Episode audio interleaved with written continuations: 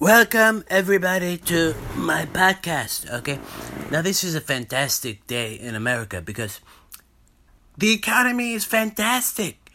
Better than Lincoln. We're better than Lincoln. We're better than Washington. We're better than Honda. We got the little pencil neck Schiff. Pencil neck. I call him pencil neck. His neck is like a pencil Schiff. He's trying to impeach.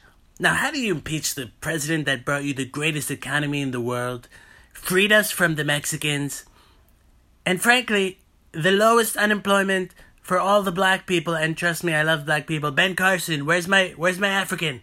Ben, Ben, the head of Homes. He's the head of Homes. Okay. Now he knows a lot about homes because the Africans they don't have many homes. They don't have a lot of homes.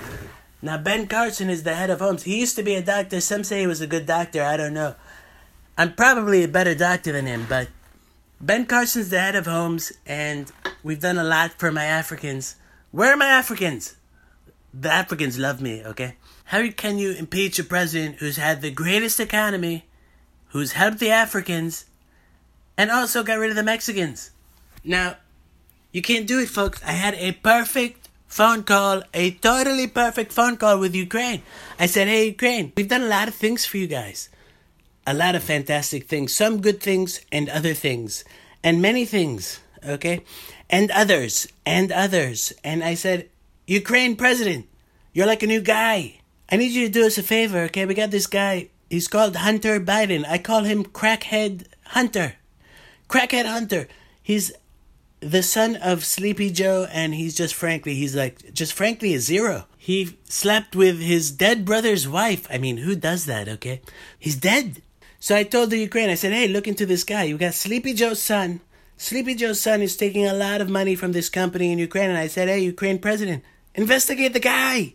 I never said quid pro quo. I don't even know what that means, to be honest.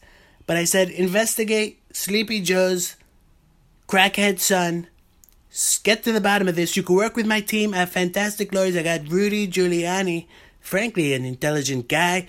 I got Attorney General William Barr, who works for the country. I'm going to have him work independently on this personal matter.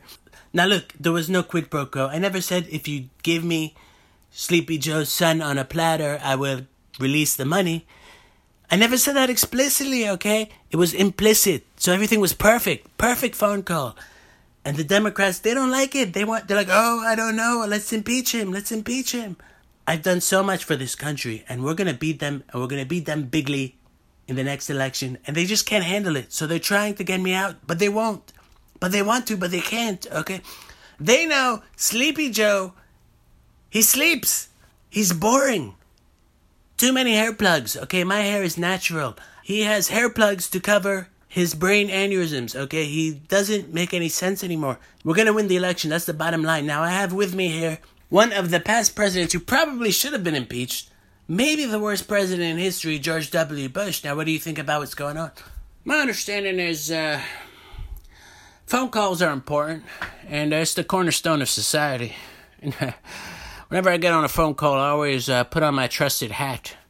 I got my trusted cowboy hat and I put on my, my trusted cowboy shoes. I call them my thinking shoes. Helps me think. I always think. A lot of people think on their feet. I think with my feet.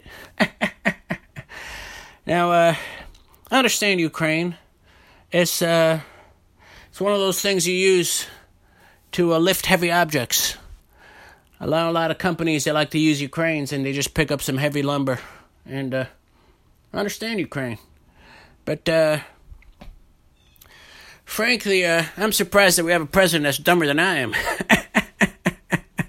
when I do corruption, I like to do it secretly. I never put that stuff on phone calls. I write it down in my notepad next to my Mickey Mouse figures and my my Daffy Duck. So, uh, and then I give it to old uh, Cheney, old Dickory, and uh, Dickory Dickory do. he just rips up my drawings and uh, and he starts wars. That's basically what it's about. What you need is a vice president that can start wars for you, and uh, that's what I had in my trusty Dickory. And uh, you know, I like spend most of my time painting nowadays. I paint uh, I paint the emblems of war because uh, Man, I started a lot of wars. A lot of people died. Frankly, I'm shocked I was never impeached uh, for starting an illegal war that killed millions of people. But hey, sometimes phone calls are worse than millions of deaths. Wow, you heard it straight from the goat's mouth. Okay, George Bush, the Bushes are the most corrupt yet. George Bush, the father, terrible guy. I mean, he wore these funny socks. I mean, who likes socks? Okay, I prefer building buildings. You got the son started a war, killed millions of people, and then you have low energy Jeb, maybe the worst of all. He's just so low energy. I mean, Jeb. I wouldn't let him drive a car, he'd probably fall asleep. He's so boring. Okay. Now we got the last president of the United States. He could have turned the country into dirt because he was such a bad president. I mean, when I talk about the worst, I think about Baho, Barack Hussein Obama. He should have been impeached. Barack. You step you don't know anything. When you speak to a foreign country, you can't bring along your personal matters. You're stupid.